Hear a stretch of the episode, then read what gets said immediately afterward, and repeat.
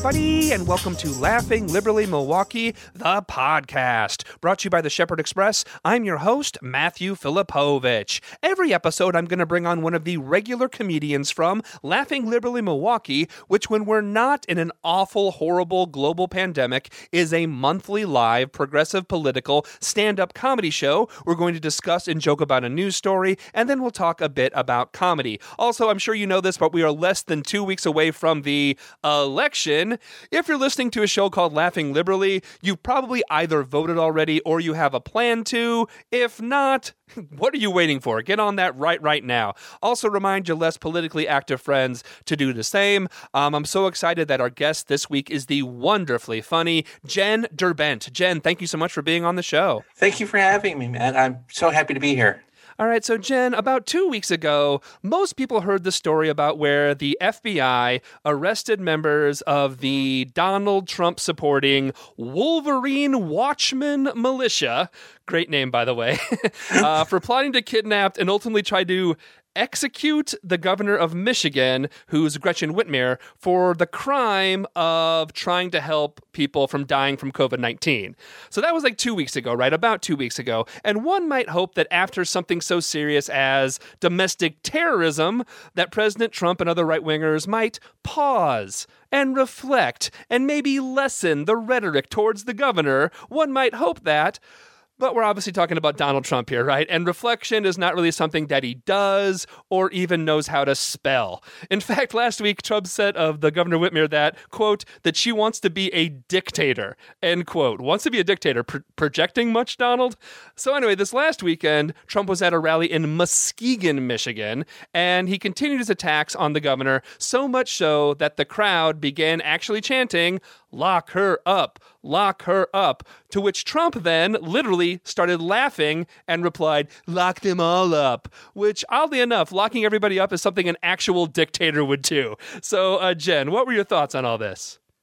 Wow. Uh, it, where to begin with this just we can swear, right? Yeah, absolutely. Yeah, let, let, go for it. This giant clusterfuck of uh, of a story, because like I was reading that they wanted to take her and leave her in the middle of Lake Michigan. Mm-hmm. Like that's very so how you can't even just kill somebody straight up and like you gotta like torture him for a while. That just seems kind of mean. Yeah you want you want a, you want a nice murderer right? Yeah just get it done and be done with it. And and the wolverines like isn't that a movie from the 80s like, red red dawn. Yeah that, red it's, dawn, it's, it's, that's, it. that's like patrick swayze uh god emilio estevez i think there's a whole lot of a whole oh, lot geez. of like you know uh brat packers in there yeah my wife isn't in here so i can't ask her but charlie sheen is in it i know i remember that um, but they, yeah they, like they can't come up with anything better than treason like and what I don't know. I, I just because I live so close to Wisconsin I, and I get to see all these people up there too. It's just infuriating to see all of them every day not wearing a mask, not doing anything just for their freedom, quote unquote. I don't get it.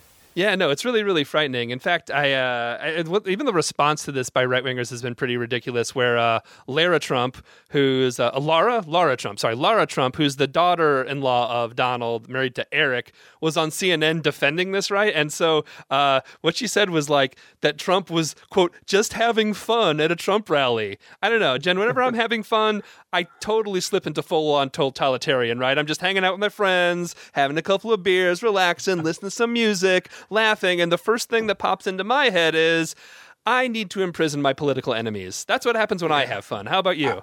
I mean, Keystone Light, stoning your enemies, same thing.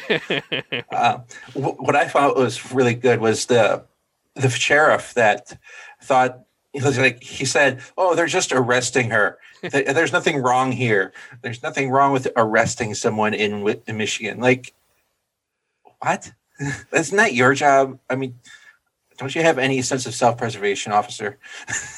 you know, the, the, most of the cops are just too busy harassing and killing black people, right? So it's like, oh, we uh, got to leave that to the to the militias, right? yeah, very fair. Yeah. Unfortunately. I mean, like what? But what's? I mean, what's Trump going to do, right? I mean, like when you think about this, you know, he. It's not like he can. You know, I mean, you know, we've seen all the stuff he's been doing lately, where like he's not regretting the chant. You know, but again, he doesn't. He doesn't denounce white supremacists, the Proud Boys, QAnon. He doesn't denounce them because those racists are like a huge part of the Trump base. Yeah, I don't like to offend my friends either. So I mean, I guess there's that. and it really just like the the danger of this rhetoric, right? And how easy people can like go from one step of just being like horrible at a bar or horrible anonymously on the internet to like oh no we're actually like training to kidnap and murder a human being it's like it's so frightening to think how many of these people are actually out there yeah it's i i, I really try not to think about it except i have to every day when i see people with oh yeah. this is america yeah no sadly sadly that's true uh, apparently there was some kind of controversy about her having an 8645 pin. Like, like I. Do you understand the difference between having a pin that says like get rid of a person like out of office and throwing them in the middle of a lake? They're a little bit different. Right. Voting somebody out and murder. Yeah, there, there's a little difference between the two, right? I'm trying to think. Maybe there isn't. Yeah, maybe not. I mean, it, it, might be a crime against fashion. All right. So, Jen, uh, another aspect of this podcast is actually a discussion about the art of comedy. So, Jen, let me let me ask you, what might people be surprised to find out about doing stand-up comedy? Oh, geez. Um, I know a lot of comedians say it's how hard it is, and that's true, and how much rejection there is involved with it. You know, how many how many people you send a clip to and you don't hear back from them. That's always a little uh, very difficult to handle. Also, the churn, the churn of material. Like, I I do this show every couple of days, and I have to write jokes constantly. Every every day, I'm writing something for that or for my uh, when I contribute to the Onion. I like I got to come up with jokes every day and it's just so many of them. And it becomes not so much like not so much an art but like a just a craft that you have to grind through. And you have to work at it and work it.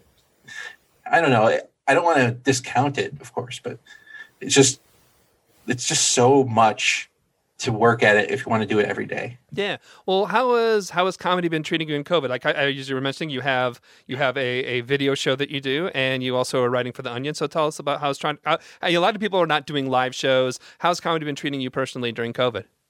Well, I um I miss live shows. I really do. I I kind of they have open mics in here in Rockford where I live, and I've been thinking about going, but I'm kind of really hesitant. But and I've done a couple Zoom shows, but I'm I find that very difficult. So I've just really been focusing on the writing. I have this show called The News at Jen that I have on my uh, YouTube channel.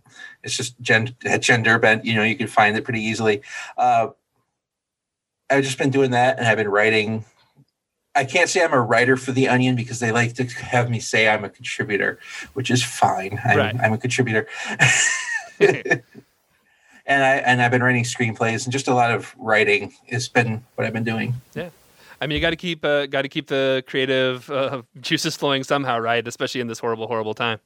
Yeah, it's just it's so hard lately. Sometimes, like, do you? Ha- I don't like the show is like three minutes long every every couple days. It's three to five minutes. It's not a lot of time, you know. But it just is such a every day. oh well. I, I, I, but I love it. You know, that's the problem. that's why we do it, right? And so, where can people find you uh, to to check out your your material? Well, I'm at Jen Durbent on like all the platforms. I have a pretty consistent media presence. Uh, Jen, uh, J E N Durbent, D U B R E N T. I think. I hope. Jen Durbent, thanks for what you're doing, and thanks for being on the show. Thank you for having me. It's been so good to see you.